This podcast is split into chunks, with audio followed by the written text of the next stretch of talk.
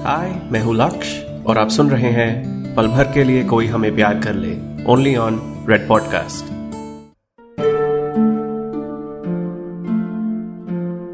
पल भर के लिए कोई हमें प्यार कर ले। एपिसोड 15 क्या तुम अनजानों से उम्मीद रखती हो?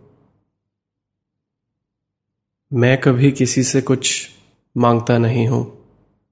मैं कभी ये नहीं सोचता कि कोई और मेरे लिए कुछ करना चाहेगा या चाहेगी। हाँ अगर कोई कुछ करता है तो अच्छा लगता है। थोड़ी खुशी मिलती है उन पलों में जब कोई दोस्त या कोई अपना कुछ ऐसा करता है जिसकी उम्मीद ना की हो। लेकिन आमतौर पर मैं किसी से कोई उम्मीद नहीं रखता। मेरा मानना है कि कोई मेरे बारे में सोचता ही नहीं है। और ये बात मैं अपने आप को छोटा या कम महसूस करने के लिए नहीं सोचता। मुझे बस आसान लगता है ऐसा सोचना। क्योंकि थोड़ा गुरूर नहीं है इस सोच में। यह मानना कि तुम किसी और के लिए इतनी अहमियत रखते हो कि वो अपने दिल और दिमाग में तुम्हें जगह दे। सिर्फ़ इसलिए क्योंकि तुम उनकी ज़िंदगी में हो। तो मुझे तो एक आज़ादी लगती है इस सोच में। क्योंकि अगर वो मेरे बारे में नहीं सोचते तो अगर मैं भी कभी उन्हें भूल जाऊँ तो मैं बुरा नहीं हूँ। तो मैं जो आज तक रहा हूँ, वो लड़का किसी भी इंसान से कोई उम्मीद नहीं रखता। क्योंकि कभी आदत ही नहीं लगी लोगों से कुछ चाहकर उसे पाने की। हर ऐसी उम्मीद की मंजिल निराशा ही रही है। और जो चीज़ अपनों से भी नहीं मांगी, उसकी उम्मीद अनजानों से कैसे करता? तो मैं यही मानकर चलता हूँ कि कोई इंसान, चाहे वो अपना हो या अनजान, जो भी करता है, उसमें अपना भला ढूंढता है। और उसके भले में अगर किसी और का भला हो गया तो वो अच्छा इंसान है। वरना आम इंसान। और शायद मैं ये बात इसलिए भी मानता हूँ क्योंकि इसकी वजह से मेरा खुद पर अच्छा होने का अच्छा करने का अच्छा सोचने का, इन सब बातों का बोझ थोड़ा कम हो जाता है। और शायद मैं कहानियाँ भी इसलिए लिखता था क्योंकि उनमें बसे मेरे किरदार कभी मुझे निराश नहीं करते थे।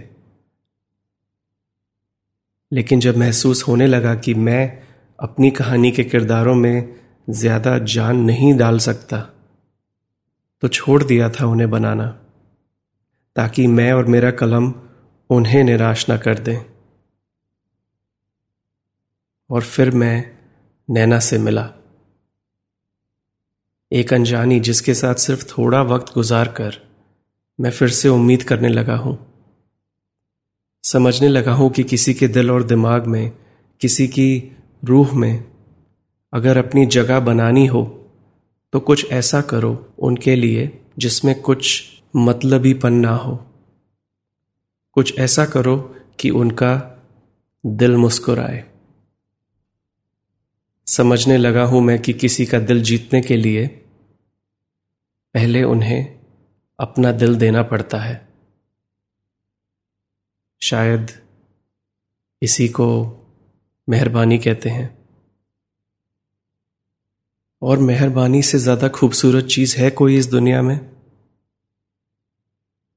आज रात नैना और मैं अभी तक सिर्फ़ करीब आधे घंटे से साथ थे और इतने वक्त में उसने मुझे अपनी पूरी अटेंशन दी। मेरी बातों को, मेरे ख्यालों को, मेरे सवालों को नैना ने ऐसे सुना सब जैसे कि वो कहीं और नहीं होना चाहती। और जब नैना ने मुझसे मेरी खुशी के बारे में पूछा, और मैंने तो उसे अपनी खुशी के साथ इतने सालों से बनी दुश्मनी की दास्तान सुना दी तो उसने मेरी बात, मेरी सोच पर कोई सवाल नहीं किया। उसने बस मुझसे एक प्यारी सी याद के बारे में पूछा। तुम्हें अपनी पहली कहानी याद है? जब पहली बार तुमने अपनी सोच को शब्दों में डाला था, वो पहली चीज़ जो सिर्फ़ तुमने सोची थी, जिसे सिर्फ़ तुम सोच सकते थे, जो सिर्फ़ तुम्हारे कलम से ही निकल सकती थी? याद है वो बात? नैना का यह सवाल सुनते ही मेरी रूह ने मुझसे एक सवाल पूछा। इतनी मेहरबानी कौन किसी अनजान पर बरसाता है?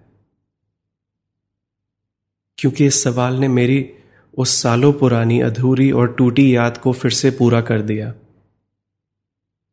जिन चंद लाइनों को मैं इतने सालों से फिर से बनाने की कोशिश कर रहा था, नैना और उसकी आँखों ने बादलों और बारिश की थोड़ी मदद से फिर से याद दिला दिया।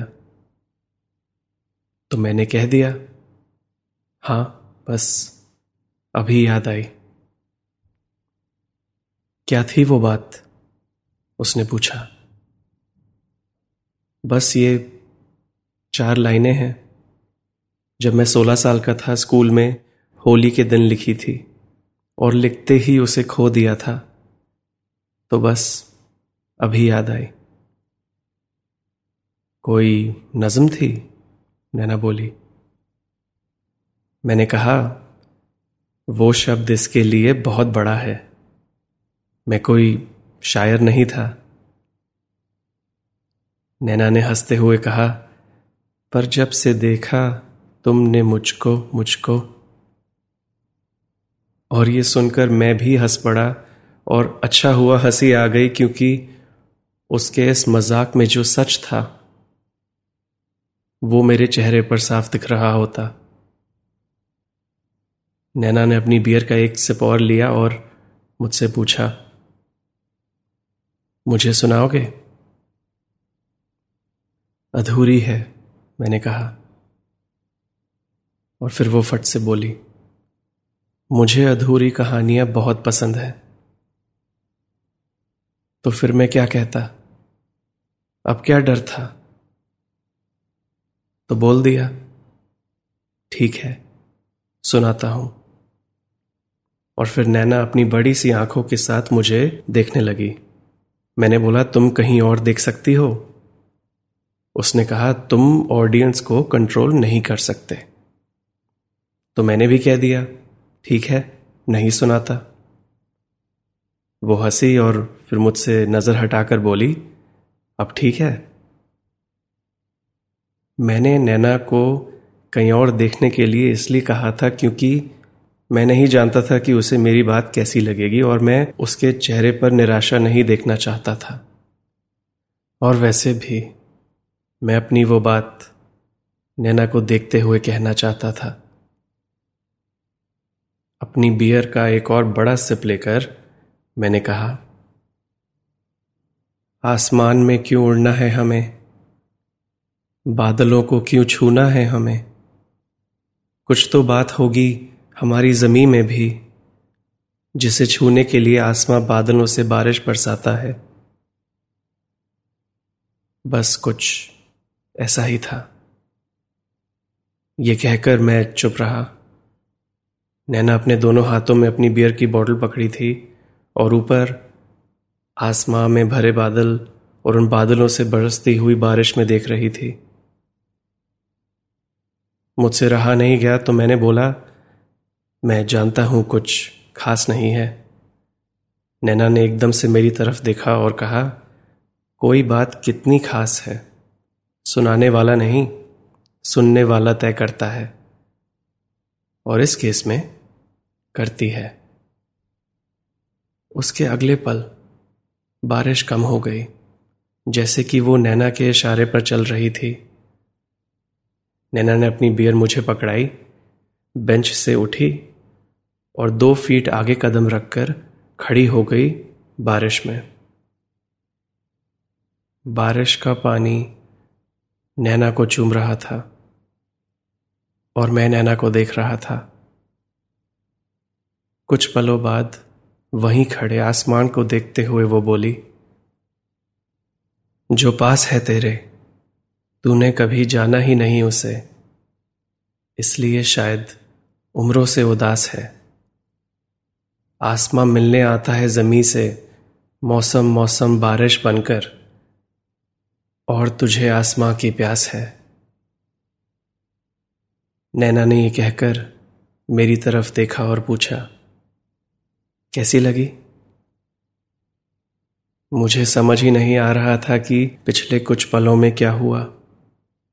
नैना की आवाज़, उसके बोल, उसकी ये नज्म जो मेरे शब्दों से बनी थी, इतनी खूबसूरती थी उन पलों में कि बादल भी शर्मा गए और फिर से तेज बारिश बरसाने लगे। और फिर नैना को देखते हुए मेरे मुँह से निकल गया। बहुत खूबसूरत।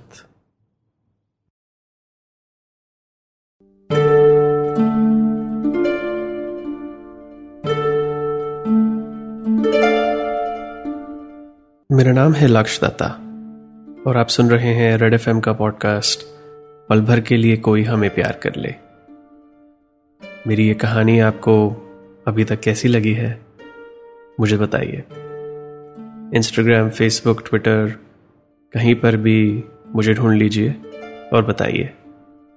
और आप इस शो को जहाँ भी सुन रहे हैं रेड एफएम की ऐप में या किसी पॉडकास्ट ऐप में फॉलो या सब्सक्राइब कीजिए नए एपिसोड्स की नोटिफिकेशन के लिए। मैं मिलता हूँ आपसे अगले एपिसोड में, आगे की कहानी सुनाने के लिए। यह है पल भर के लिए कोई हमें प्यार कर ले।